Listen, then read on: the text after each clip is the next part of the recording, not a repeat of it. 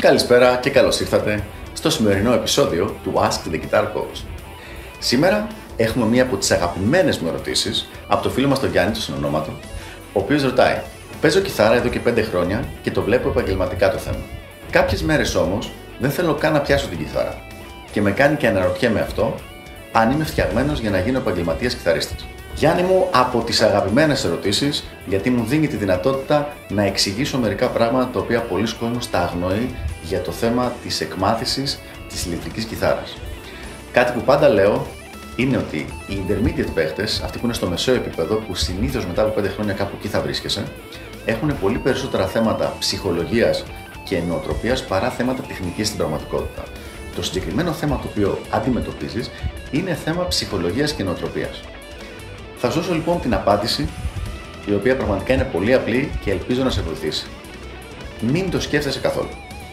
Αν μια μέρα δεν έχεις όρεξη να παίξεις, αν μια μέρα δεν έχεις όρεξη καν να πιάσεις την κιθάρα, ξέχνα το. Πήγαινε έξω. Κάνε μια βόλτα. Αν είναι καλοκαίρι, πήγαινε στην παραλία για μπάνιο. Πήγαινε πιάσει ένα καφεδάκι σε μια ωραία καφετέρια. Χάζεψε τα κορίτσια. Και μετά γύρνα σπίτι σου, πέσε για ύπνο και την επόμενη μέρα δώσ' του να καταλάβεις την κιθάρα. Με απλά λόγια, το υπεραναλύεις.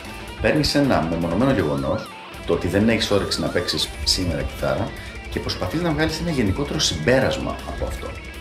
Το ότι δεν έχεις όρεξη να παίξεις εκείνη τη μέρα μπορεί να έχει σχέση με το ότι δεν έφεγε καλά τα προηγούμενα γεύματά σου, ότι δεν έχεις κοιμηθεί αρκετά το προηγούμενο βράδυ.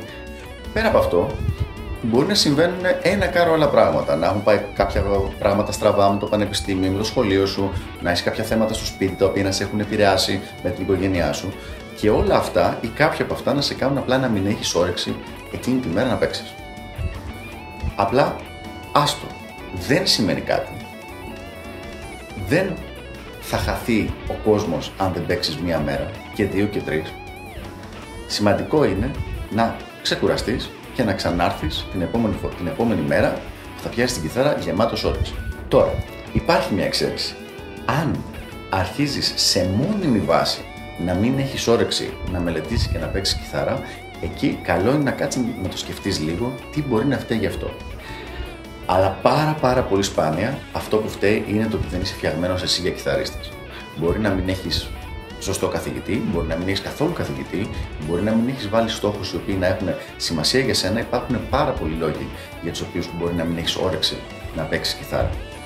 Αλλά σίγουρα δεν είναι αυτό που νομίζεις. Αυτό που πιστεύεις δηλαδή, το ότι μήπως δεν είσαι φτιαγμένος για κιθαρίστας. Ελπίζω να σε βοήθησα λοιπόν, φίλε Γιάννη. Είναι μια ερώτηση την οποία την ακούω πάρα, πάρα πολύ συχνά και ήθελα την ευκαιρία να το συζητήσουμε μέσω του Ask the Guitar Coach. Αυτά λοιπόν από μένα και τα λέμε την επόμενη φορά.